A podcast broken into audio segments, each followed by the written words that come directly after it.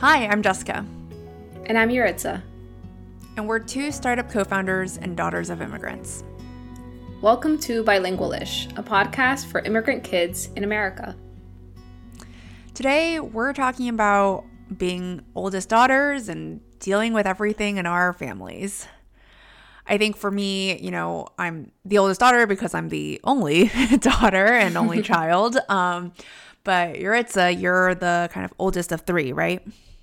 Yeah. So there's uh, my sister who's about a year younger, and then my brother who's a whopping nine years younger. So there's quite a difference there.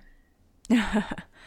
And I think, I mean, we're from two pretty different cultures on paper, but um, I know you and I have talked about kind of, uh, you know, expectations and family dynamics and like who's kind of in charge of what. And I think it's, you know, really interesting to me um, to talk about these things because I think there's obviously individual family dynamics at play, but also things that feel a little bit cult- cultural. Um, like I know for me, uh, the story that my parents have told me is, you know, when my mom got her sonogram and found out she was having a girl, my dad stormed out and insisted that there might be a mistake. So my childhood bedroom was actually decorated blue. Oh just in case the technology was not correct. Um, I hate to inform you all and hate to inform my father that they got it right. I am a girl. I am I am a woman, and so it's always been something that um, I've noticed in my own family, and you know this idea of you know what is the place of a daughter versus a son. You know, it's something that felt very very cultural and something that you know always surprised me considering that my parents seem progressive in some other respects in life.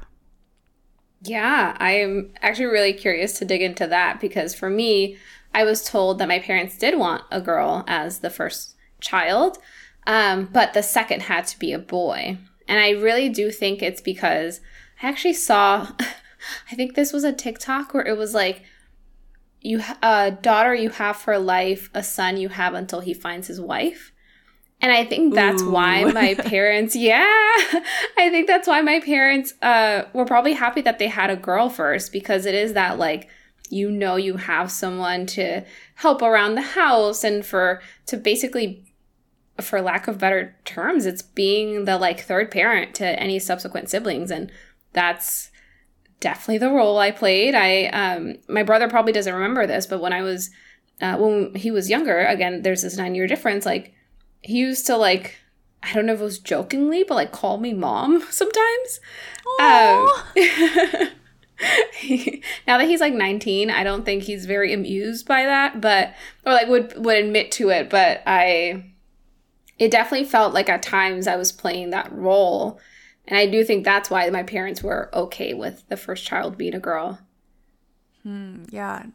It's so most of my mom's close friends actually all had sons.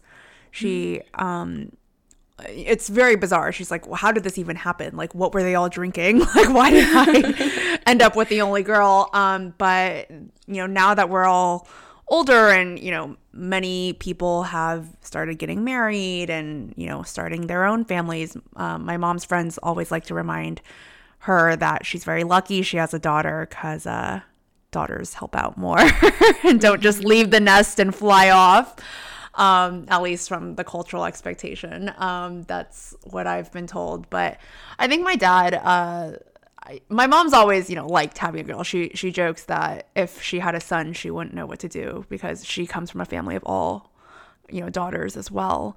Uh, but my dad, I think to this day, probably has some thoughts um, that are probably unresolved. Um, but yeah, it's it's interesting. Um, also hearing from my grandparents about what they think like you know my grandma um, was very proud um, when i got into harvard i like to say my whole family is very proud but then she told me you know don't work too hard in college. Um, you know you'll want to get married pretty soon thereafter and like you don't need more education after that. And i always thought that was so funny because my grandma actually went to college and like this is like in the like I don't like 1940s in China. That's like pretty absurd, obviously, from a very privileged family um, at the time. But I'm just like, you're an educated woman too. like, yeah. um, and so that's my dad's side of the family. They're very traditional when it comes to the kind of the gender norms uh, element of it. And I think my mom's side of the family has been a really, you know, great balancing force where I think, you know, because my mom, you know, her you know, sisters are, you know, um, you know, also very independent. Like I think it's been something where, you know, women doing things, women having careers, having ambitions, having aspirations, that's not out of the question. But yeah, these were definitely very interesting conversations to observe growing up and also, you know, noticing what I chose to keep in terms of values mm-hmm. and what I mm-hmm. chose to discard very quickly um, has been, you know, an interesting thing now to like think about in hindsight. Yeah, I, I the first thing that came to mind as you were saying all that, especially the story around your grandmother, is for me as I was thinking about this topic, it's like so much of what our parents came to the states for when they say like it's for our like my our children's advancement, it it feels at odds with their expectations of women and for women. Um, I remember this one time where uh, I think I was trying to like teach my brother how to do the dishes. And this was back during the days where like he was very excited to learn and was like, I want to do what my sisters do. Um, and my dad was like, no, that's that's for girls. And I just remember like at that teenage age just pausing and asking him like, and this was like, I mean, I was like scared to challenge my dad, but I, I just was like, wait, like you tell me that I'm smart and that you want me to go to college and like accomplish like the things that I want to be able to do for myself. But like, what do you think happens when I get married to a man? like, how much of this is at odds with like their expectations for us to like accomplish and to live out basically their dreams in in a way and then also like being women and what that means for us once we like build our own families. Yeah, for sure. And like, I mean, what responsibilities do you feel like you have like now as you think about your role in the family, even if you live kind of furthest away from your immediate family? Yeah, I mean, I I just I think based on like our last episode when we were talking about what it means for our parents to get older, I just know that this a lot of this is going to fall on me because having grown like grown growing up being the eldest even though my sister was just a year younger a lot of it did fall on me. There was, it was just interesting looking back about like the experience of being the eldest daughter and having a sister who was like very close in age and yet having so much of it fall on me. There was like zero distribution of labor there. Um, and I don't know what that means for for the future, especially since like you mentioned I am the furthest away from home. Yeah. Yeah. And has this come up when you talk to like your friends who are also like Latina? Yeah, I definitely. I mean, anyone who, who's the eldest daughter has always seen herself like herself as um, not only being responsible for her siblings in well into their own adulthoods. Like their siblings' adulthood is like you being that other parent, especially as the one who has like navigated a lot of the things that they're navigating whereas your parents may not may not have um, so it goes beyond just that like i'm your eldest sibling kind of like mentorship role. It feel it's a feeling of responsibility over your siblings but definitely also yeah for your parents even as oftentimes like our relationships with our parents can be contentious because we may disagree on a lot of things. A lot of that has to be put aside by the eldest daughters. Um, and yeah just just so you can actually like be able to step in in a way that you may be reluctant to or maybe you just it, it has it alters your life or makes you have to make sacrifices in a way that i don't know maybe we just didn't expect before because we it just was so different when we lived at home and it felt like there was no option Yeah, yeah. I mean, it reminds me of this tweet that I think you were the one who showed me it about how like America needs to thank the oldest daughters for getting folks vaccinated and Yes. especially back when it was like helping people sign up, reminding people, doing some of this education work of like why it's important. Like I think these were conversations that many um kind of folks in your shoes were having. Yeah. Yeah, no, definitely. Like for me, I I was still up until a couple weeks ago trying to convince my my mom to get the booster. And again, my, my two siblings are at home. I'm like, why aren't you all nagging her? And I, I think it just I don't think they mean to like not dump it on me, but I don't think they mean to I don't think they even understand what it means to bear the brunt of this because they've never had to. And I, I don't think they're intentionally letting me deal with it by myself. It just is so unfamiliar to them. Yeah. Yeah, for sure. And I mean, how do you think about how this relates to um like, you know, you've alluded to, you know, what it means when you want to start a family and like, you know, if you have children, if you have a daughter, like how do you think about that? Cuz I I think um one thing that I've been thinking about is it's like some of the things um that I feel as responsibilities have, you know, come to me either because of family dynamics or cultural reasons and some of it kind of sticks um, and some of them are just generally for society right? Like there's a reason why women are predominantly the caregiver of children and elders. There's a reason why um, i mean you and i do a lot of work with health coaches. Like most health coaches are women like um, yeah I'm, I'm just curious like how you think about that and what it means for the future and what it means for like you know if we start thinking about like how we want to raise daughters and expectations there Yeah, this is like this is actually something I think about very regularly because it's funny. I, I'm curious uh, if you're open to sharing just like how this pans out in your own relationship. But my mom, uh, she has visited a couple times and has seen that my partner, my male partner, will bring me like breakfast or make me coffee. And every single time I call home, she is just like raving about her son-in-law who like makes me coffee which like i'm very grateful for but i i just think like yeah i i think she is very curious i will say about the dynamic of my own relationship where it's much more balanced in a way.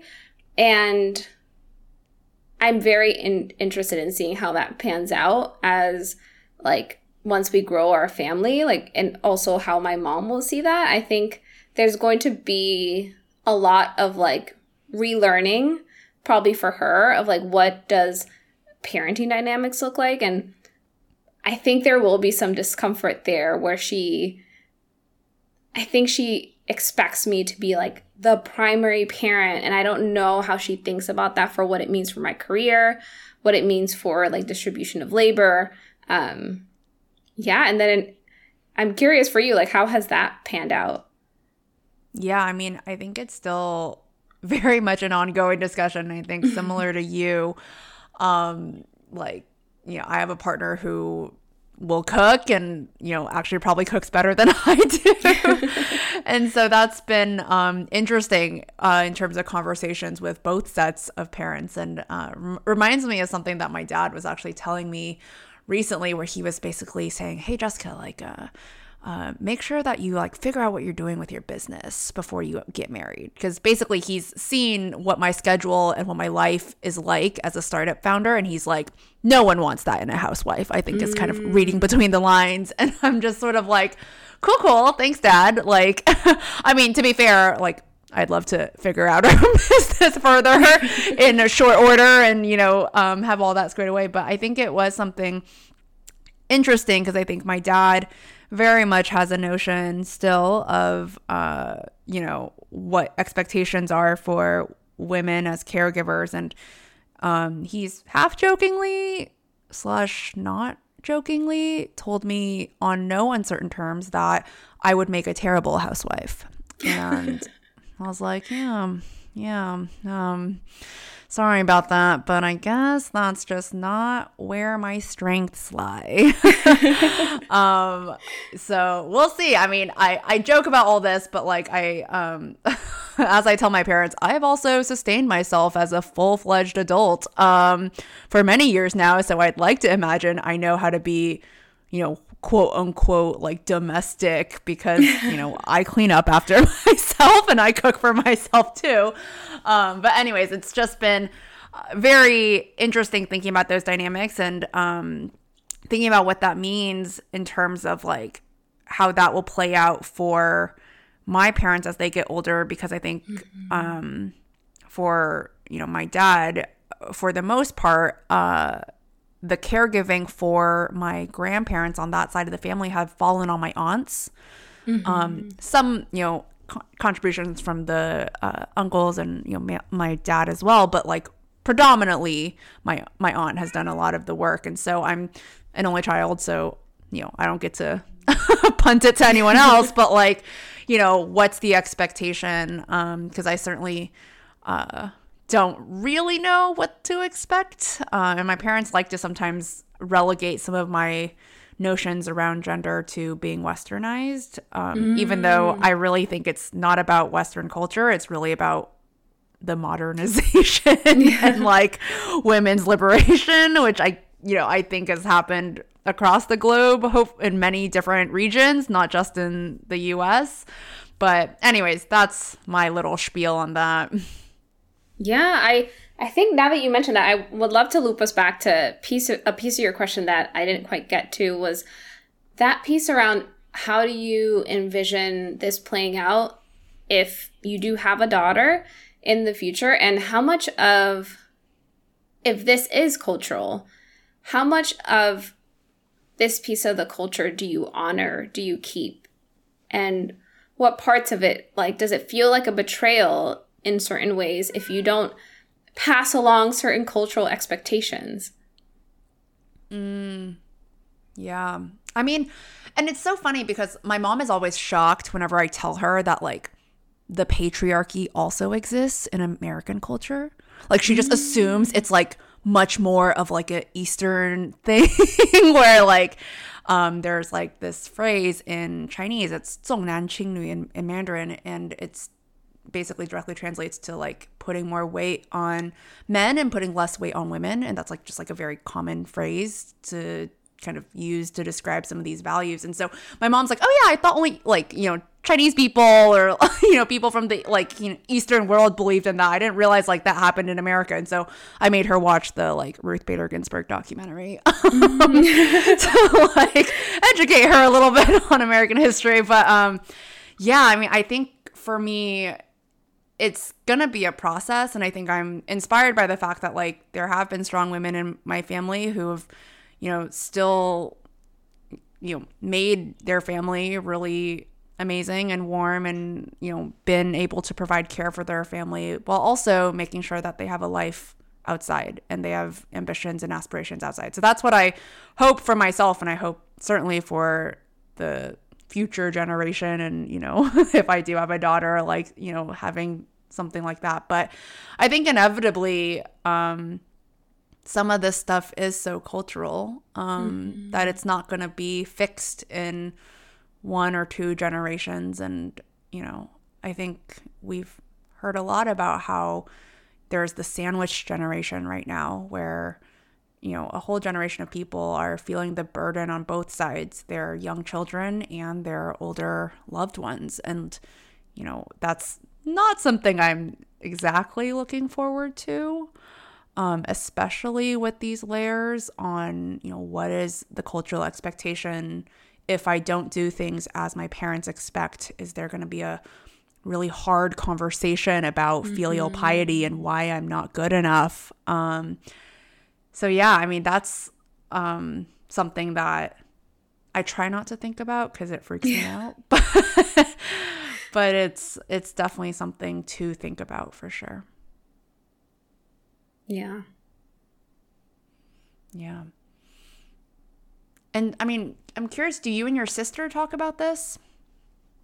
Oh no. I it's interesting. I don't know why. It's just like a conversation that we don't have. I am even surprised that I don't think there's been very much acknowledgement from either of my siblings of like what it has meant for me to be the eldest child um or I don't know if we just see it as like normal or yeah, I, I don't think we've actually had these conversations or even like what it means for us to have like daughters in the future. I think when we were younger um, and we would see the like times where my dad would make like try to stop my brother from like helping out around the house in certain ways. I mean, I, we would certainly complain to each other um, and like talk about how it was unfair and like uh, how it didn't make sense. But beyond that, I don't. Yeah, I, I do think it's one of those things that we don't actively experience day to day, I am terrified of what this, like, what actually having a conversation because we have to looks like in the future when it we have to be much more active in the support we provide our parents. Yeah. Yeah, I mean, I think that's a good conversation, a longer conversation to have, which is like, how do you have these tough conversations with your family, both with kind of your siblings and kind of folks who are kind of, you know, fellow supporters, but also with, you know, your parents and kind of the broader family and older generation too. Yeah. Yeah, this reminds yeah. me of just something that I've been thinking about recently is how do you establish boundaries and like establish your own expectations of what like even through these conversations of like what what does the future look like in terms of the way that you're involved or even those conversations of like how do we show up for our own kids in the future? And how do we expect our parents to behave? Um and it feels like because of the culture piece oftentimes like even thinking about establishing those boundaries feels like a betrayal. Yep. Yep. Boundaries not totally a word I know how to say in Mandarin. Both literally and very, very figuratively. Um, well, I mean, with that, like maybe it's time to get back to lingo health and our day jobs. Yeah, I with that we'll take it to a close and thanks again for listening to us and we would love it if you could share this with a friend and continue supporting us. And as always, if you're curious for more, check us out at bilingualish.com for our blog content. And stay tuned next week for more on Bilingualish.